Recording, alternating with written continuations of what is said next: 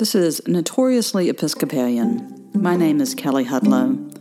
This is a podcast of sermons and musings all about the Christian faith and especially about being an Episcopalian. This is a sermon for the fifth Sunday after Pentecost, June 27th, 2021, offered at St. Peter's Episcopal Church in Talladega, Alabama. The principal text for the sermon is 2 Samuel chapter 1 verses 1 and 17 through 27. David's lament over the death of Saul and Jonathan. May I speak in the name of one God, Father, Son, and Holy Spirit. Amen. Amen. Our readings this morning are perhaps filled with a little bit more drama than what we're used to on a Sunday morning. In the Gospel of Mark, we have Jairus and the woman with the issue of blood coming to Jesus. But in the first reading from 2 Samuel, we have this impassioned lament from David over the death of Saul and Jonathan. So we begin our readings out of the depths of David's grief. He puts together this poem. It's beautiful right? It's widely considered to be a genuine writing of King David. And here we see sort of the precursor to David the psalmist as he turns his gift for poetry and song to express the grief of himself and the people of Israel over the loss of Saul and Jonathan. Now, what the lectionary takes out really is sort of the, the start of the drama a messenger is sent to David to tell him what has happened. And when David hears the news that Saul and Jonathan have been killed, he tears his clothes. David gets so mad at the messenger that brought word of the death that he actually has the messenger killed, even though the messenger is the one that brings Saul's crown and armlet to David. David and his whole army that he has with him then begin to mourn and fast over this loss. Now, what we have sort of skipped over since last Sunday's reading is a whole lot of what happened with the relationship between David and Saul. You know, last we heard David had defeated Goliath and was being celebrated as a wonderful hero. He actually becomes part of Saul's household. He becomes best friends with Saul's son Jonathan. He marries one of Saul's daughters, Michal. And David continues to be popular and find favor with the people, so much so that Saul becomes jealous of him. And their relationship sours. And David goes on the run with Saul trying to kill him, and David actually having a few opportunities to kill Saul, but resisting and not taking the opportunity. So, Saul and David's relationship is full of conflict and jealousy and anger. Saul is still the king that Israel looked to to hold back the continuing threat of the Philistines. Saul is still the king in spite of his fight with David that allows the people to gain wealth and comfort and prosper. So, in David's song, at hearing the death of King Saul and Jonathan, there is no hint of the conflicted relationship he had with Saul. There's no hint of strife between Saul and Jonathan because they fought over Saul's jealousy over David.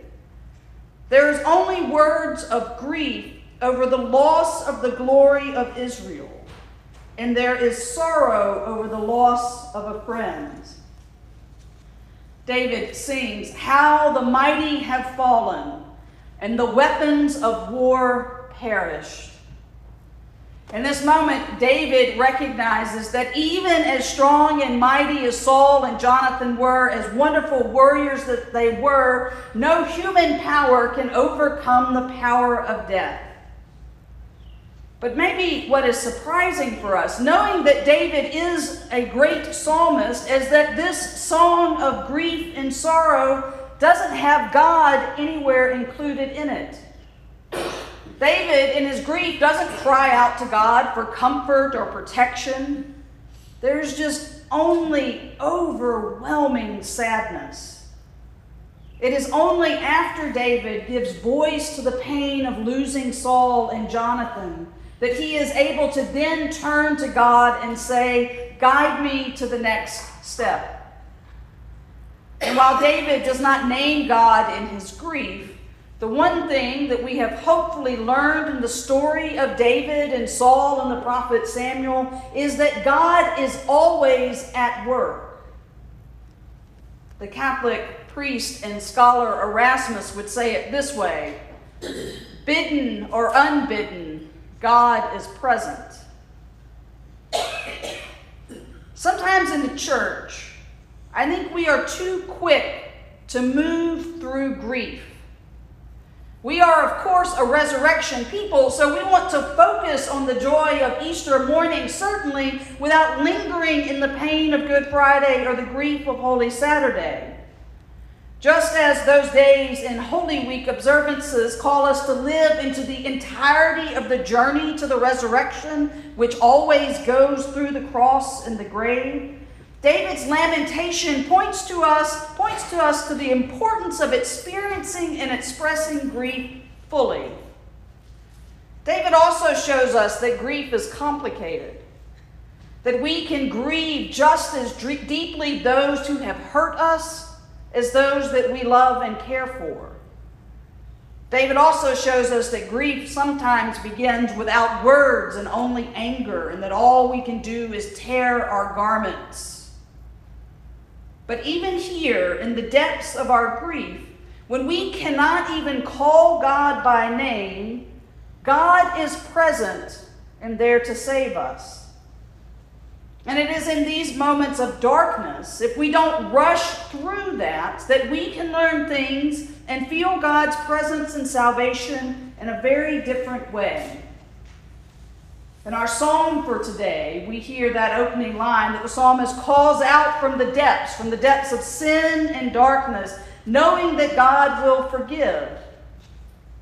God offers redemption not just for the psalmist, but for all of Israel, for the whole world.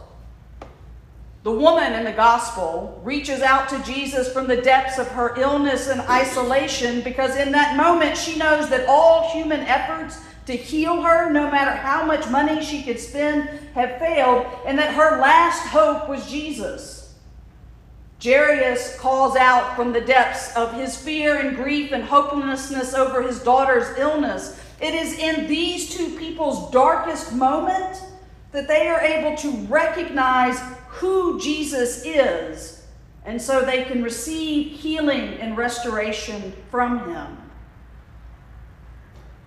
If we think about our own journeys, I think we might find that sometimes we have the most profound and deep experience of God in the moments that are maybe the darkest and hardest to feel. A few weeks ago, I officiated a graveside funeral. I did not know the woman who had passed away. Her family was out of town and they needed a priest to officiate, and they got connected with me.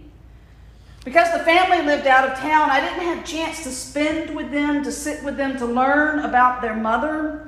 Our phone calls were largely limited to talking through, you know, how the service would go, what readings they wanted, what prayers they wanted said.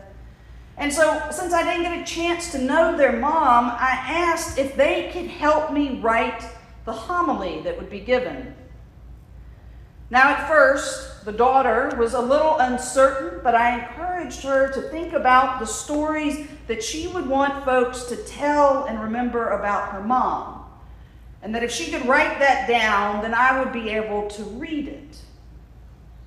She said, I'm not sure if I can make it churchy enough.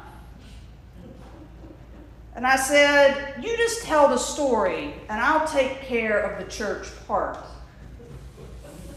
And so she wrote this beautiful story about her mother. She talked about how her mother, you know, grew up and the family that she had there, about her love of learning, her love of romance novels and mysteries, her husband, her children, her grandchildren. She talked about how she made all of these beautiful crafts and embroidery and smocking and just these wonderful stories of her mother and of her mother's independence. And woven through there was the sadness that the isolation of the pandemic had caused, that her mother was ruggedly independent and had lived on her own all the way through the pandemic. but you also knew that that meant that she was separated from the people that she loved and cared for the most. There was some humor and there was some sadness, and it was a wonderful testament to her mother's life. She did talk about her mother's love of the church and devotion, but most of what she wrote were these wonderful stories about the unique child of God that her mother was. All I had to do was read it. Her mother's life was a testament to God and to the hope of the resurrection. I think one of the best things we do in the Episcopal Church is funerals. It's one of our biggest evangelism moments because it's in funerals, it's in saying goodbye to someone that people from outside of our doors find their way into the church. And our burial liturgy is beautiful. There are so many times after a funeral service that a non Episcopalian will stop and remark on the power of the liturgy that they just experienced. And I think one reason why it is so impactful is that that liturgy manages to do what even Holy Week fails to do, and that's to hold grief and joy together. Because in that moment, when we are commending a loved one to God's care, it is an Easter service. We deck the church out in white, we put on the Easter um, flowers, we bring out the paschal candle. It is all Easter, but it is Easter with Good Friday and Holy Saturday right in the middle.